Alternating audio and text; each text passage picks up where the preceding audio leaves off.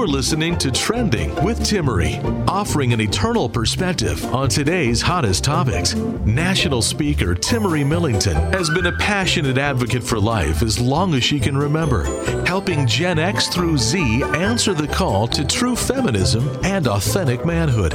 Timmerie holds a master's degree in biblical theology, and she covers this week's hottest stories from a Catholic worldview. You're listening to Trending with Timmerie. Has there ever been a home where you've noticed there's something different about that place? Maybe you couldn't quite put your finger on it. Maybe it was your own home and you know why that presence was there.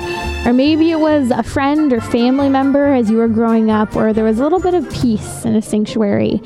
Today's topic is, in fact, a book newly released, actually just released this week, The Theology of the Home, written by our dear guest we've had before. She was the author of the book The Anti Mary Exposed, talking about the idea of toxic femininity and bringing true femininity back into the culture. And now she's a co author of the recent book, Theology of the Home. Welcome, Dr. Gress. Thank you. It's so nice to be back on your show. So, Carrie Gress, along with a handful of other women, have put together this uh, collaborative project.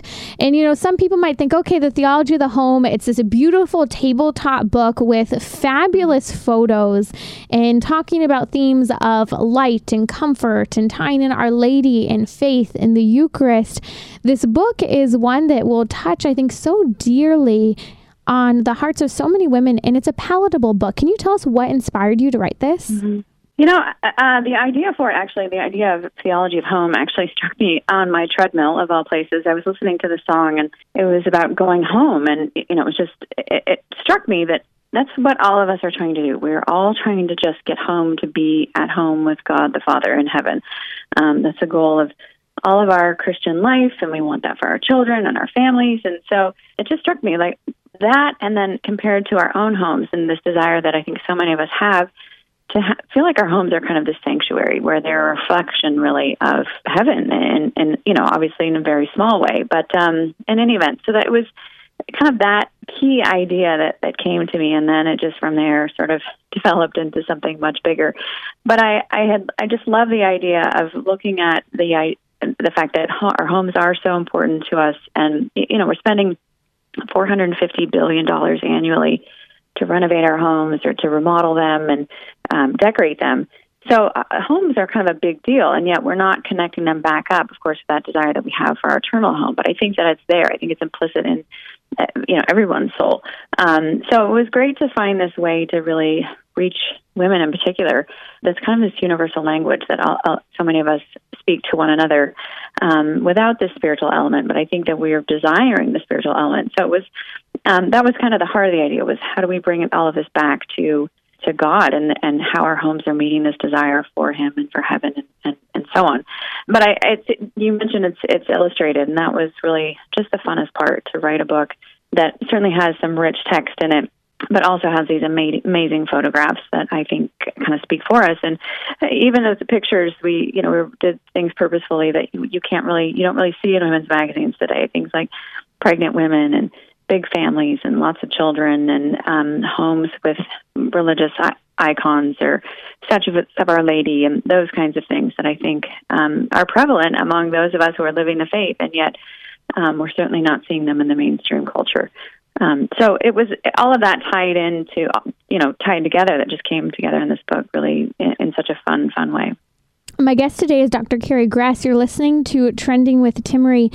Here's why this book matters so much. As I was reading and preparing for this, interview with you, Dr. Gress, I had a dear friend who ended up having their first child this past week. And in the hours leading up to the birth in anticipation, they ended up reaching out in a kind of a group text to all of my immediate family. And they were talking about how when they thought about what they wanted their future to be like, what their home would look like, they started talking about how they would transport themselves back to our backyard growing up and the time mm-hmm. they spent with us.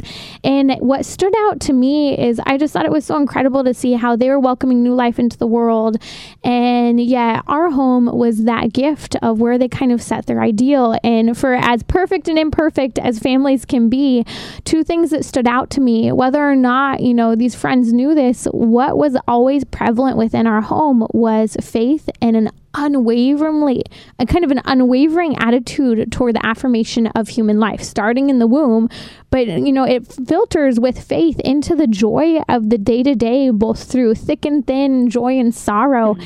and that's what your book is really speaking to and i would love mm-hmm. for you to talk about this and in correlation with st elizabeth ann seton that you mentioned in the book mm-hmm.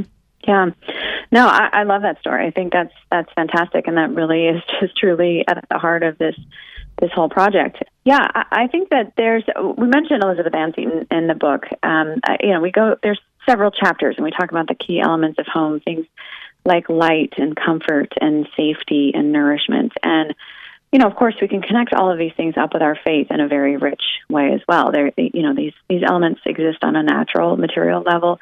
They also exist on a spiritual level, and so we were trying to weave those concepts together. And we didn't want this book to come across as you know a set of sermons or or some you know deep theological ideas where you're you're left feeling like you have homework to do to read get through this book. But we just really wanted them to be kind of beautiful meditations that you could just take with you and sort of incorporate in your life.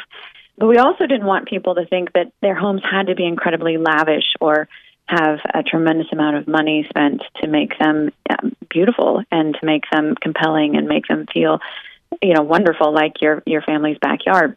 And my, my favorite story that I ran across when I was researching this was Elizabeth Ann Seton, who her husband was dying of tuberculosis, and so she and her one of her children, her eldest daughter, they went to Italy, and they ended up being quarantined because they thought that he had the yellow fever or something. He had tuberculosis, but um, they were quarantined in this um, drafty, drafty brick building structure home.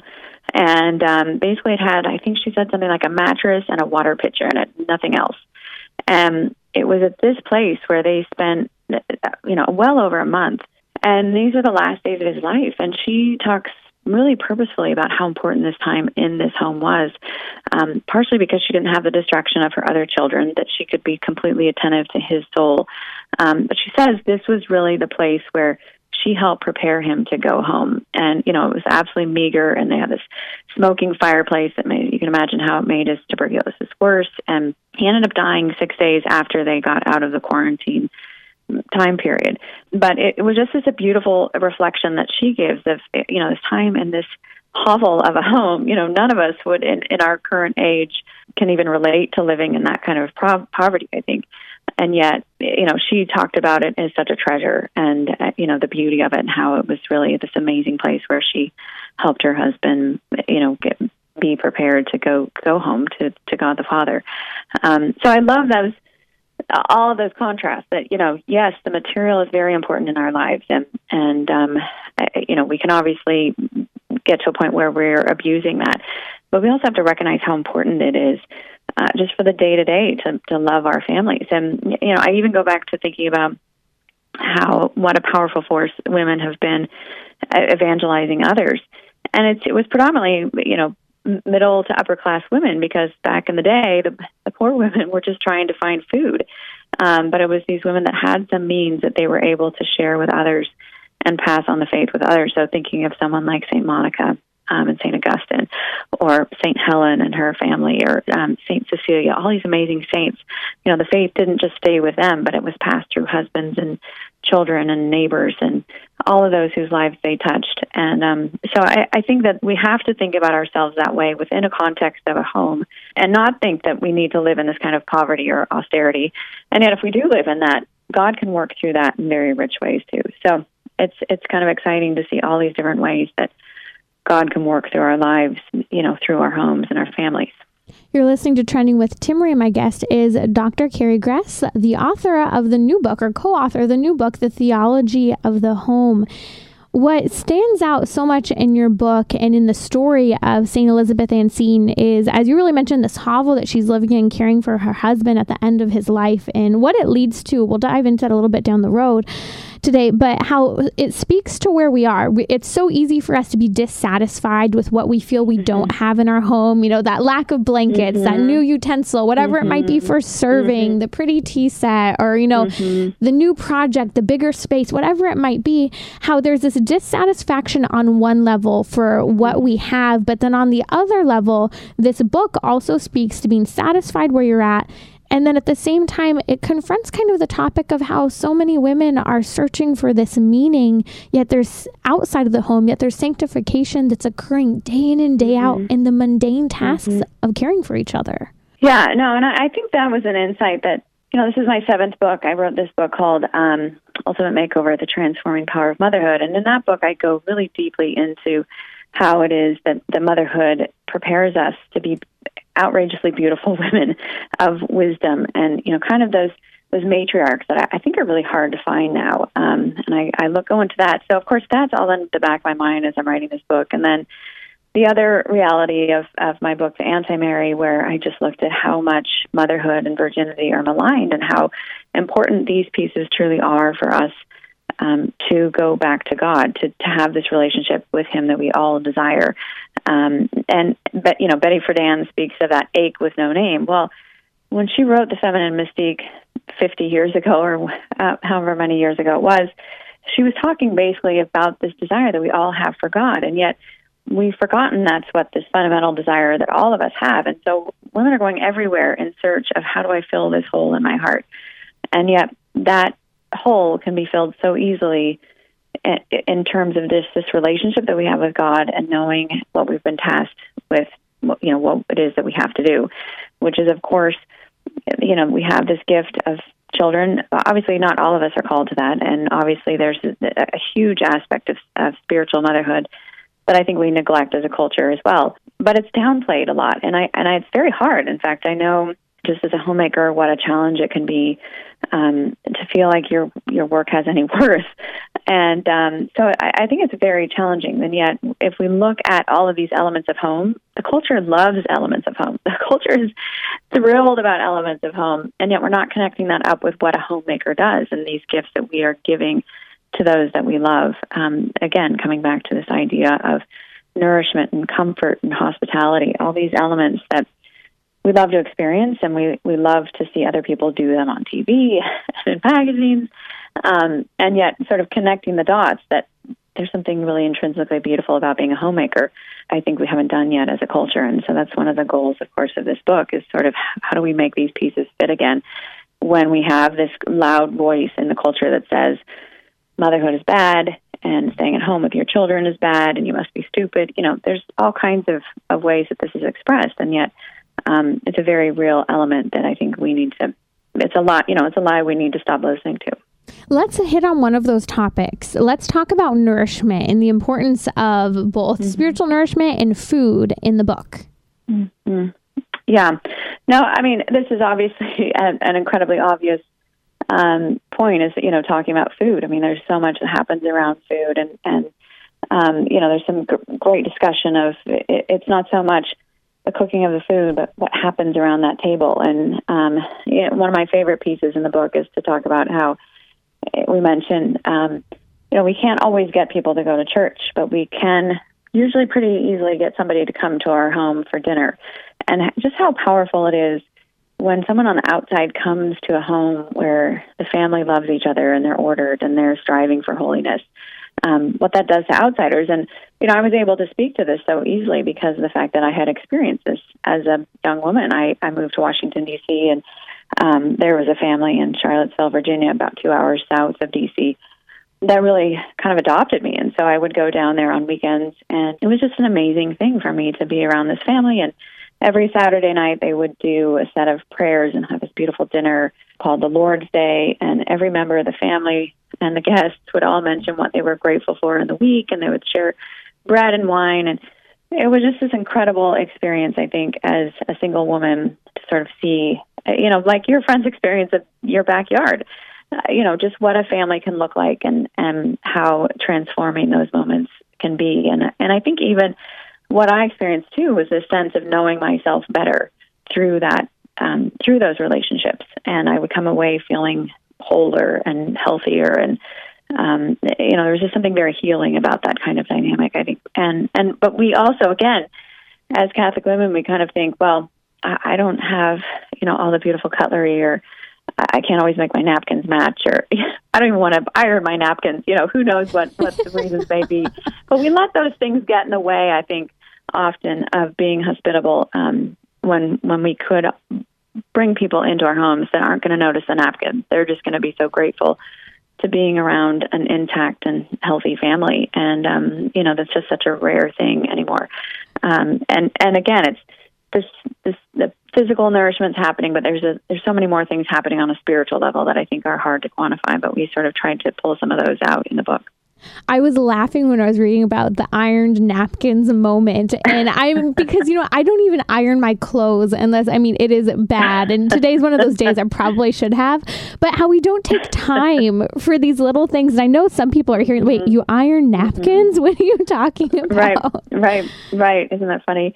Yeah, no, and I think that's one of those things, you know, uh, I'm not the greatest. In fact, I've taught my daughters how to iron napkins. So that's how my iron, my napkins get ironed, um, only because they do it. Um, but yeah, I think it's it's one of those things that um, you know for special occasions some of us do. It just depends too on how we were raised and um, you know what our moms did or didn't do and things that we we want to incorporate. But yeah, no, time it seems like it's always a factor as well. Um, so we have to kind of be realistic too in terms of just how far can you go and what are your expectations and um, again, really recognizing that it's not the fact that you have this incredibly gorgeous, you know, Instagrammable table, but that you have a, a family and you you can be hospitable to others in a way that they're not going to find anywhere else. They're not going to find it at a restaurant, and and yet so many of us are are starving for that kind of communion and and um, contact with others. Um, so yeah, I think it's it's just such a a vital piece that again we can get carried away with the details without realizing kind of the deeper significance of what's there. You're listening to Trending with Timmerie here on Relevant Radio. Shout out to all of the new people listening on our new networks. I want to dive in with Carrie Gress, my guest today, the author of The Theology of the Home. In the book, as you're talking about nourishment and some of the other themes, you mention how Aristotle, the philosopher, talks about how we become beastly when we live outside of communion with others. And and looking back at my own childhood, growing up in the mountains, and kind of some of my favorite moments of being gathered around the campfire, your theme of light really stood out to me. How sometimes not just food, but light really actually do pull us together. And there's a story even about a power outage at one point in the book mm-hmm. where all of a sudden there's such joy surrounding the little bit of light that was brought into the darkness there. Mm-hmm. Yeah. Yeah, no that the power outage was was my story. We we went for 4 days without power and eh, you know, I mean obviously it's a minor hardship. We were fine. You know, it was it was March, so it wasn't burning and it wasn't freezing. The weather was was um, fine without uh, all of our um, heat or air conditioning. But um, yeah, it was just it was striking to me how much we just huddled around the light. You know, depending on where the the candles or the flashlights were, that's where we all were. And um, I had just never really thought about how much light pulls people together in darkness because of course we don't as americans d- deal with darkness very often. We just switch on a light and you know we don't even think about how um almost unnatural it is or how historically anomalous that that really is. Um and yet it is you know i love the campfire examples and people camping and just uh, uh you know how it is that you're not going to just go wandering off when it's pitch black because you can't see anything. Um so yeah, how much be, just being around the fire it really is such a, a vital piece of, of human nature. And in fact, one of my my daughters had called me. Um, she she made this totem pole, and I mentioned it in the book, um, out of like a paper towel container. Um, the, you know, the center the the center of the paper towel, and um, I put all of our family members on it. And she made me a pink moth. And I asked her, why am I the moth? And she said, well, you are up after everybody goes to bed and you're up with one light on in the house. You're still writing. And um, I just thought that's perfect. But I didn't realize how moth like all humans are until we had that experience of the power going out and just how much we flock to that and the importance of light in, in all of our daily lives. I'll never forget, we have ha- really experienced a number of fires here in Southern California. Right. And right. when I was a little girl, I remember there was a fi- massive fire and we were kind of waiting to hear whether or not we were going to be evacuated. And there were a few days of darkness and smoke and ashes before we were evacuated. And our neighbors had this great grand generator, yet everyone ended up flocking over to our house where we had no generator, a couple of flashlights, but some really great board games. And mm-hmm. that comfort that was brought in by the time we had together and that little bit of light, it keeps bringing me back to that quote from Aristotle and the idea of how when we are separated from human connection, which we're created for that communion, we become like beasts. You know, we could be, you know, mm-hmm. Uh, mm-hmm. the most wealthy person separated from all the suffering in the world, or we could mm-hmm. choose to be connected to each other. Yeah. No, and I, I love that quote too. It's it's always stuck with me because I, and I love the flip side of it where he says we either like beasts or we're like gods, and you can see someone like Saint Benedict of um, Norcia, Nor- of Nursia, um, who you know he went off and lived in a cave for two years, um, and he was becoming like God through that experience. So it takes someone an incredible amount of holiness to become a, um, a hermit or hermitess. Um, you know, the Desert Fathers and all of those. Um, so you can see the sanctifying nature of being separated away from the community, but at the same time, it's, very few of us are called to that. Um, and I think this is where we're also seeing the fruit, or really the negative fruit, of what happens when we don't have these strong family connections and people feel isolated. In fact, there was a article, um, I think in Wired, uh, maybe about a year ago, that was talking about how people feel more at home in their car than they do at their actual homes. And um, so I think it bespeaks this to this idea of how it is that we have become so disconnected and um, our homes almost feel like a burden to us in, in so many respects. So how do we grasp back at at the family? I mean, this is really what has been under attack is the family. But how do we bring go back to that idea of making people more human again and to be known better and live in community and really thrive in that environment instead of feeling like we always have to sort of be rushing away from it and uh, you know headed to see what's on our on our phones. Um, so yeah, it's a it's a vital piece. I think that that notion of the importance of community. You mentioned earlier about how we can't always invite someone to church, but we can invite them into our own home. This is part of the reason why Theology of the Home is such a powerful book because it really re emphasizes well, what ideas, what temperaments need to be present within the home to make people feel welcome, regardless of how mm-hmm. much you have uh, to kind of build up in terms of looks and aesthetics. But what stood out is that intercessory prayer. We can open the home, but then we also have to pray for those people who we encounter. And you tell a mm-hmm. story about a couple um, who were prayed for by a religious sister and their family for a number of years. Can you talk about Ken and Tina a little bit? Yeah, no, I think this was one of those situations where um, someone had prayed for them intensely and then you know, really ended up changing their lives over time and um, really came back to the faith because of those graces of that relationship. But um, yeah, no, I think that that's another key piece that it's easy to feel, and you know, all of this I think has to be brought into the context too of just looking at the the drama that we're seeing unfold in our world today. Um, there's so many challenges, and I think we can get really overwhelmed by it. And the theology of home is one of those things where it's like it brings it back down to what can we do on a very fundamental level that's right here at our fingertips instead of feeling like we have to go out of our homes to to change the world. Um, and I, and I think that is kind of at the heart of again making our homes available to people and being hospitable, um, and you know just having rich conversations with people and talking about ideas and you know putting the phones away and having a, a conversation. Uh, years ago, my husband and I used to host dinners, and we would invite different couples down, and we'd ask everybody to bring one or two questions that they could ask the whole group.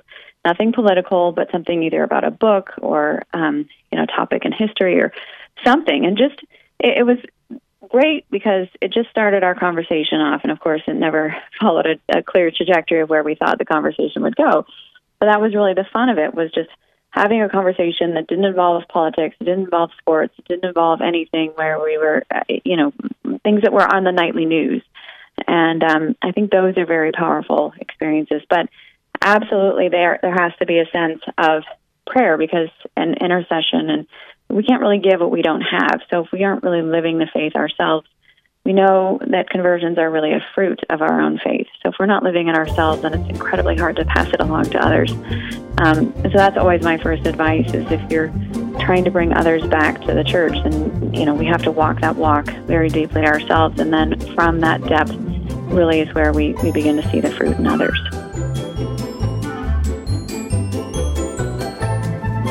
Timmerie will be right back. Send her a tweet at Timmerie. That's T I M M E R I E.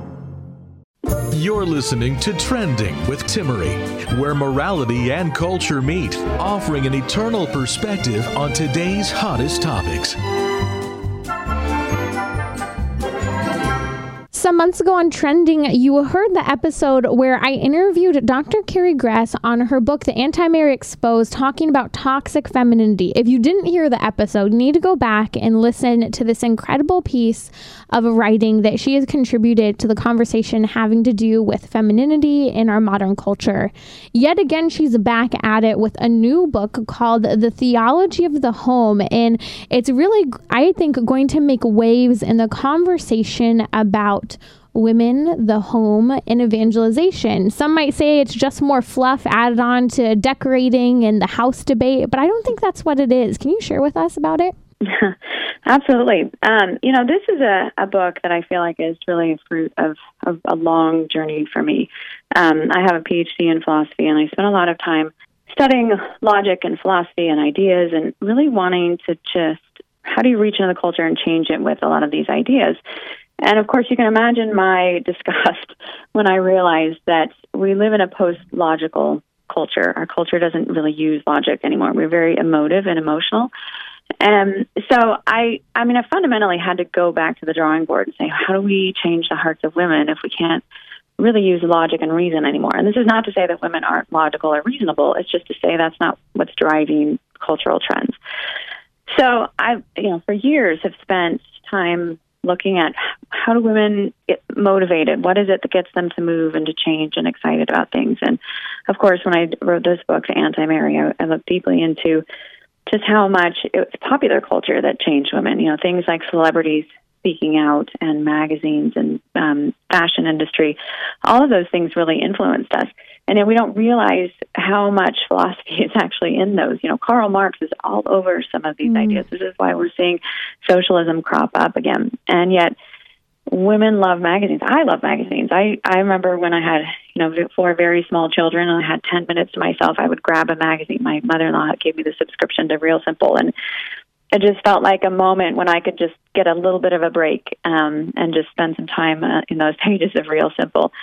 So I, I think that there's a lot to be said for the power of magazines and visuals and ideas. Um, women also love to we love to improve ourselves. We love tips. We love get, making things easier on ourselves. Um, how do we learn new things? And um, so I, I think this book really is a culmination of that. How do we offer a book? How do we offer these beautiful ideas without Marx? How do we offer them, you know, without Margaret Sanger's influence in them? So that's really the goal of it is to sort of say we have these incredible ideas and we have uh, this beautiful faith, and this is how it looks on the page. Um, this is a beautiful thing. You know, this is Catholicism sort of on offense instead of just playing defense, which you know we've been doing for a long time. We have these incredible arguments, and yet if people don't have a way to access them, then we're not necessarily helping them.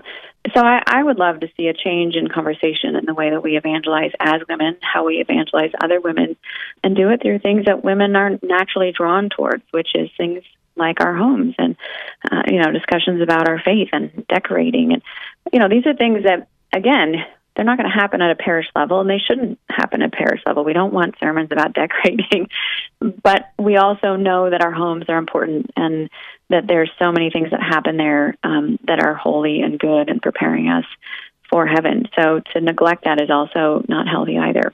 So that's really kind of the, the philosophy behind this project and, and really why I'm so excited about it because I finally feel like I've I've found the way to talk to women and speak to women in a way that's going to um, touch their hearts and not just try to get at them with intellectual arguments. Throughout the book, you talk, Dr. Gress, about the idea of order, and it's juxtaposed really to what you're talking about in this kind of radical feminist ideology that is really uh, necessary in order for Marxism, right, communism, socialism to really be mm-hmm. implemented. And the book, in talking about the material world, acknowledges like we're we are both body and soul, and the material world mm-hmm. material world really doesn't matter. Um, but yet there's this movement right now toward order and decluttering. And it's actually a really neat moment because it's so in line with the Christian tradition at the same time. And you mm-hmm. talk about this in the book. Yeah, no, I, I think again these I, these trends that we're seeing are are coming again from this desire of the human heart that we all have for order and proportion and um, things to be, you know, to make sense and not be in total chaos and mayhem. And I think people are tired of sort of living in that. And it seems like, how, how do we get that back? Well, we can bring it back in our, our homes by bringing order back to our, our, our lives and not feeling overwhelmed by too much stuff. And of course, you know, we do live in a culture, we've never had a culture like this where we have so much stuff where, you know, we rent space so that we can just store stuff that we're not using. And, you know, this is not an, an unusual situation. I'm not judging anyone. I'm just saying this is historically totally unprecedented. So how do we not become slaves to these kinds of things? Um, and, and, I think begin to sort of see what order is, and that's where this you know this impulse for um, Marie Kondo and all of this cleanliness and decluttering is is kind of coming from. Um, so yeah, I, I think it's fascinating, but it, the the connection again has to be made back to why do we have this desire and what's missing in our lives, and I think it's very easy to look at the culture and look at these beautiful magazines and look at beautiful books and um, beautiful homes that have been transformed in one episode and really just see these are very superficial realities. And yet unless there's a depth there these things will not last. They won't give what what we we hope they will give. Um, they're very superficial. And so we have to get back to what is it that home fundamentally is supposed to bring us? And it really is that sense of being known and our life makes sense and we have a mission and we have a, a purpose. And children in particular you know they need that kind of rhythm and order and stability that comes from adults who are ordered who understand this. So it, it can't remain on the superficial. It has to be sort of bleed into the spiritual as well and, and vice versa. We have to live on both of these levels. Um, and that's what the culture is not going to be happy with until it starts seeing that these ha- things have to go hand in hand that is Dr. Carrie Gress. You're listening to Trending with Timmerie, and we're discussing her new book, The Theology of the Home, which you can find out more about at radiotrending.com, where we have links to where you can buy it on places such as Amazon. We are talking about this theme of order, Dr. Gress, and I can't help but think that sometimes we try, myself included, so hard to kind of have order and control with everything around mm-hmm. us. And I even think of new parents and how often new parents, you know, have want to have that perfect sleep schedule and that perfect birth mm-hmm. plan, and you know all of these mm-hmm. elements put into into place. Yet sometimes our desire to control and have perfect order on things and actually we're getting it wrong we're turning it into a material type of order rather than mm-hmm. kind of putting our soul in order putting our sexuality mm-hmm. our morality in order mm-hmm. which will ultimately lead us to god yeah no i think that's an incredible point um, and that's again part of what the home teaches us is just you can't control everything and um, certainly children teach us us that in spades i i you know these I always laugh at new moms. Um, I knew one woman, she's like, I'm never going to give my daughter a pacifier. And then finally, she's at the end of her rope, you know, five months in, and she gave her daughter a pacifier. And the next thing you know, she this little baby had to have a pacifier in her mouth and one in each hand. I mean, she just went from nothing to, you know, all of a sudden this, uh, she had to have all of them. And I, I think that so many of us have those experiences where we say, oh, I'll never do that. And then, of course, we end up doing it. And it, it's, um, you know, either works really well or just goes it's sort of an overkill. So, yeah, I think that that's, again, that Christian balance of we have to bring order. And, you know, even if we look at, I, I love to look at the examples of religious orders in this. Um, they have incredible order in their lives, and they also have this great capacity. They don't live like slobs. They take care of what they have. Um, and they're very intentional about it. Very intentional, and t- you know these are these are gifts God's given us, and we need to take care of these things. So you don't ever go to a convent and see it look like it's in a shambles or some sort of a shack. You know, it's just very well cared for because these women know this is a gift from God and they're the curators of it. So, yeah, yes, absolutely. There's that order element, but there also is that element of life is messy and sometimes totally, un, you know, out of our control. And we just have to roll with it in, in a way that we realize these material things are not they're not meant to dictate our moods and our behaviors and how it is that we, we act, but we're supposed to sort of have the capacity to circumvent them. And you know, uh, these things come up all the time. I mean, even we're talking with every everyday moms, you know, they talk about how I they just go back and clean the same mess up over and over and over again, and you know, just the, the fatigue and the exhaustion and um, you know the frustration of those kinds of things. And yet, it, that's not fundamentally what the home is about. And I think that that again, re- refocusing ourselves to be reminded of we are trying to make a place where God dwells and part of that means that we're not in control, but he's ultimately in control of, of what's happening in our lives. A theme that you talk about in the book is how, in those little mundane, or you could even say annoying moments, it's an opportunity to love the people before you, and that transforms you. No, absolutely. Um, years ago, I had a, a confessor say, I live close to I 95, and I was saying something like, you know, I lost my temper on the freeway again or something. And he said, well, you need to remember that those are the opportunities where you're really made holy. So, of course, the next day, my husband did something that annoyed me. And I looked at him and I said, You are making me really holy right now. and, um, you know, it was one of these moments that, of course, he knew what I meant and, and you know, made both of us laugh. Um, but I think that there's there's so much to that in terms of just what are we getting uptight and fixated on and what can we let go as unimportant? And you know obviously we as parents too there's and trying to deal with children and raise children there are going to be things that we should get upset about and be you know very exacting about when it comes to moral behavior. Um, but at the same time we also have to recognize just things are things and not let those things constantly weigh us down but in fact recognize that there are opportunities for holiness, whether it is abandonment to what has just happened and God's will, or even just the capacity to try and correct them when they need to be corrected. So, yeah, I think it's all of those challenges, and especially the mundane. Even when, you know, how many times do I have to do the dishes today?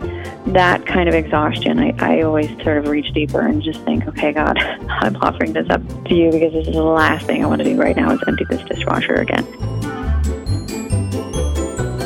You can listen to more of Trending via the podcast on iTunes or the iHeartRadio app, where you can share your favorite episodes. You're listening to Trending with Timmerie.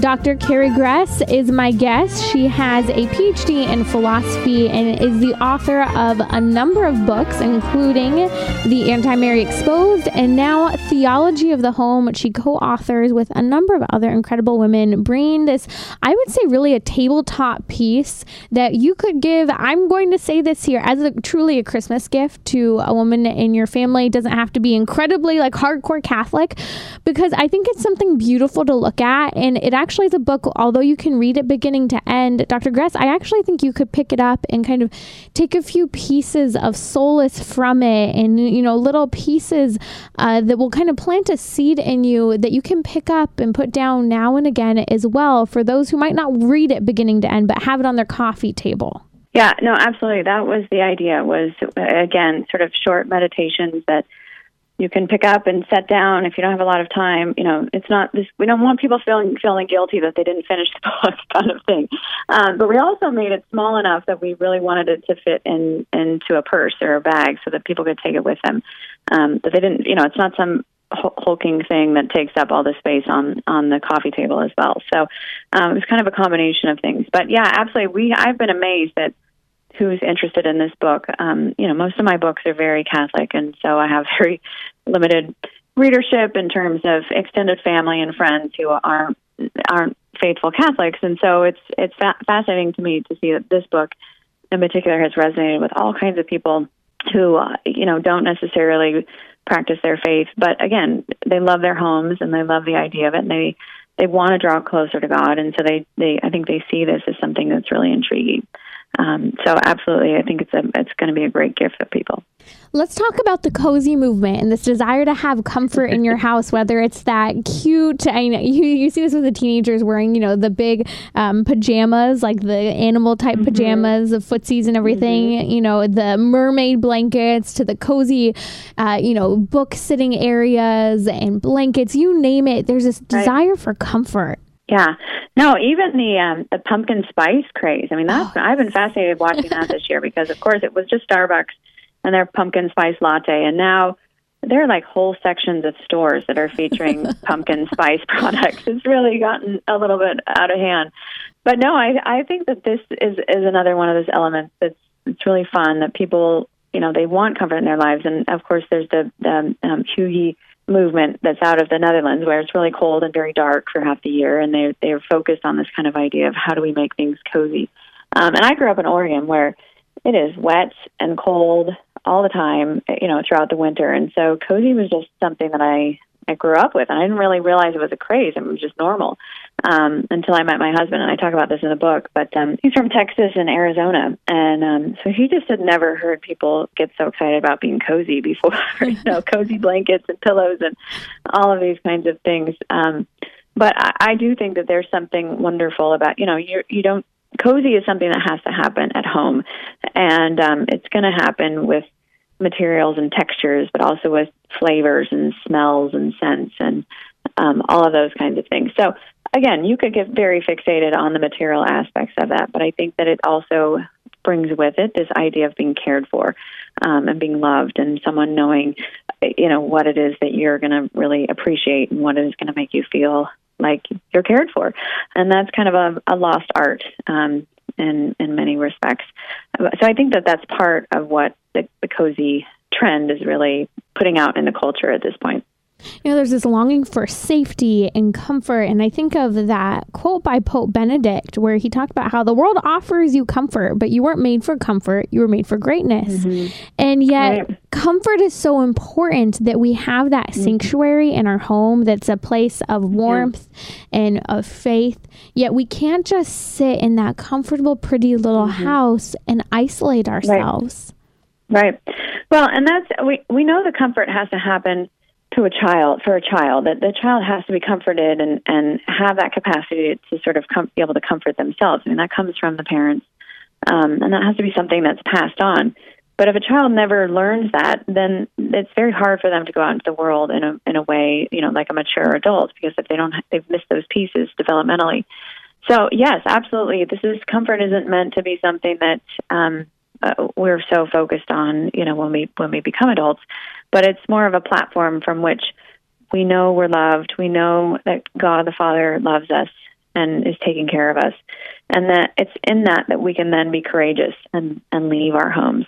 And I always think of that too when I come home. I mean, that's the best part about coming home after either traveling or speaking event or something is just, you know, being back with my children and um, all the comforts of home. So it's it goes both ways. I know I have to leave, but I know I also can come back and be restored again in that. And so I think there's that balance, and we can see this in the spiritual life too, where you know there's obviously consolation and desolation, and it's during those times. You know, Saint Ignatius of Loyola talks about this a lot.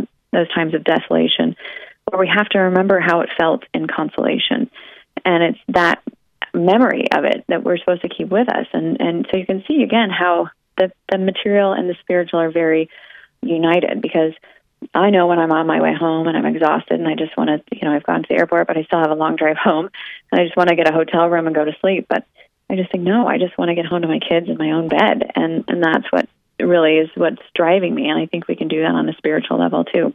If I know what it's like to be in consolation with God, where, know, I feel very connected with Him. So I'm going to strive for that through this desolation and, and patiently wait this out because I know this is also a key piece of my spiritual growth.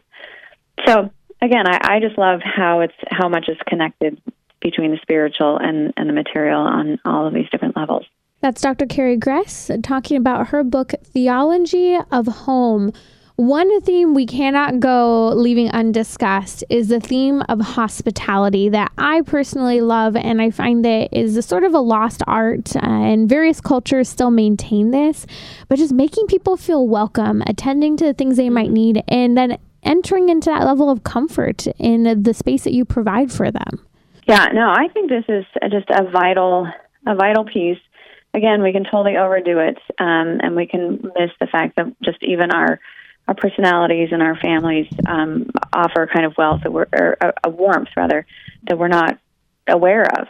And yet there is something wonderful about uh, a beautifully cooked meal and um, you know someone who's been conscientious about your your own needs and wants from when you enter the door to, to when you leave and just that kind of service that we can show to others um, I, I, when we have those experiences i think we always leave feeling edified and feeling like a, a better person than we were when we stepped into them. So, absolutely, hospitality, I think, is um, really a key gift that we have the capacity to give others. And I love the story where I'm not sure which one of you talks about the tea set. Was that you? About the what? The tea set. Oh yes, yeah, yes, yeah. She wanted to get a tea set and thought that that would make her a great hostess. And of course, you know, again, that's the trimming, but um, that's you got to have the soul that goes with it and the, that real desire um, to serve others and to, to want to give bring goodness into their lives. That story made me laugh so hard because to her, like being mature, having this tea set, like this was the thing to do for her. And in some ways, right. I I didn't know where it was going. And first, she was showing like there has to be a lot more than having the tea set and you know kind of being pretentious. Right. But for me, I actually right. the art in a sense of kind of whether it's tea or making drinks, making that pumpkin spice, whatever it might be. I have found people who don't even like tea all of a sudden go, "Oh, this is so nice," because you just get them the cup of tea, you offer them the different mm-hmm. flavors, and at mm-hmm. least me personally, it's been a way to do something very simple when someone enters the home to kind of help lighten up the conversation and provide a place mm-hmm. for people to be. Yeah, and I think that's what it all comes back to is you know manners and all of that is is fundamentally about making people feel comfortable and if we can do that that that opens so many more doors than um, you know if we're leaving people in a place where they feel awkward and, and uncomfortable so absolutely a cup of tea can go a very long way well, I know that you have a lot of new up and coming changes in your life right now, but what are we expecting on the horizon as your next project? yes, well, that's a great question. I'm I'm actually expecting my fifth child, so um, I got to focus on just being a mom for a while, which is kind of nice. I haven't done that. Um, I haven't had a baby in five years, and so um, I'm excited about kind of nesting and uh, preparing for this child that I I never dreamed would come to fruition. So. Um, so we'll see, but yeah, I, I'm I'm excited about this book, though. Of course, um, this is just a really fun project to be working on. And it's nice to write a book where people don't get angry. I just get angry letters and reviews from this one. So um, I think I'm going to savor that for a while. But um, yeah, no, I don't. I don't have any other big projects on the horizon. So we'll see what happens um, once uh, this baby shows up, and then we evaluate. So you can find Dr. Carrie Gress's new book, Theology of Home, at theologyofhome.com. It's available on Amazon and other places where you might buy Catholic books, such as Catholic bookstores. Always want to support our local Catholic bookstores for other people to meander into. Where else can people find you and your regular work? Um, you know, I have carriegress.com um, is where I keep most of you know the articles that I've written and and uh, just interviews and different things are are there. And I should add, I um, we are actually opening up a, a merchandising store to go with Theology of Home. Um, which you know I, I can't believe I forgot to mention this because it's been such so prevalent in my life. But um, we're we've been having a great time developing a line of products, um, things like candles, handbags. Um, we're working on some posters and um, frameable posters for kids' playrooms. We're working on cutting boards. Uh, so we're going to be rolling out projects or uh, products rather um, for the next um, four or five months, and that's all going to be at theologyofhome.com as well. Wonderful. You can learn more about Dr. Carrie Gress, her book, and all of her work and other interviews she's done here with us on Trending at radiotrending.com. This has been Trending with Timmerie. To book her to speak or learn more about her guests, visit radiotrending.com. You can listen to more of Trending via the podcast on iTunes, Google Play, or the iHeartRadio app, where you can share your favorite episodes.